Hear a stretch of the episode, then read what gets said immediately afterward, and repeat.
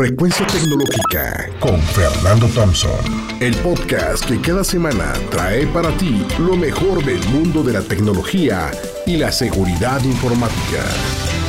Frecuencia Tecnológica. Hola amigos del podcast, soy Fernando Thompson, donde platicamos de temas que tienen que ver con tecnología, con innovación de manera que la enorme mayoría de la gente la puede entender. Contenidos en español, donde damos consejos a amas de casa, pequeños empresarios, eh, dueños de pequeños y medianos negocios, aquellos profesionistas que tienen sus propios despachos y a la gente que está interesada en estos temas de tecnología. Yo te voy a platicar qué es el dark web.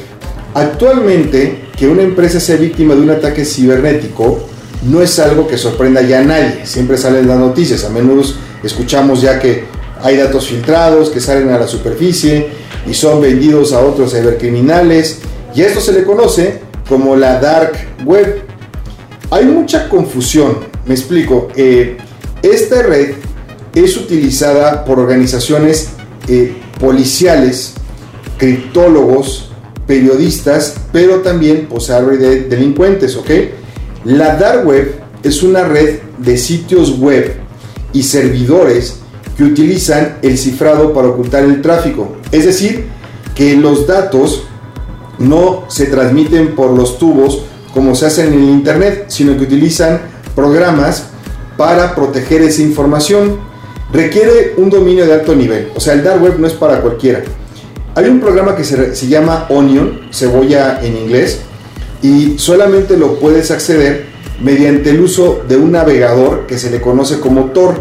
Eh, tu navegador, por ejemplo, como Chrome o, Explorer, pues tú lo utilizas en Internet normal. Aquí se utiliza uno que se le conoce como Tor.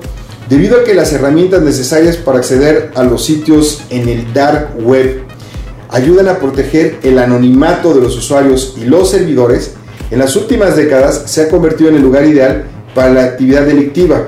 Es decir, en Internet los expertos relativamente fácil podemos encontrar quién está del otro lado, pero en el dark web eso es prácticamente imposible. Hoy en día en los mercados del dark web se venden por ejemplo medicamentos, armas, software malicioso, prostitución, información de, empresas y consumidores. Y aunque es cierto que existen ciberdelincuentes en el dark web, no todo está negativo. Por ejemplo, eh, ProPublica es una agencia de noticias independiente y es reconocida a nivel global y tiene su sitio web para ayudar a comunicarse de forma segura con sus fuentes. Incluso Facebook, la red social más grande del mundo, tiene un sitio en el dark web, ¿ok? Y tiene más de, de un millón de usuarios que están activos al mes.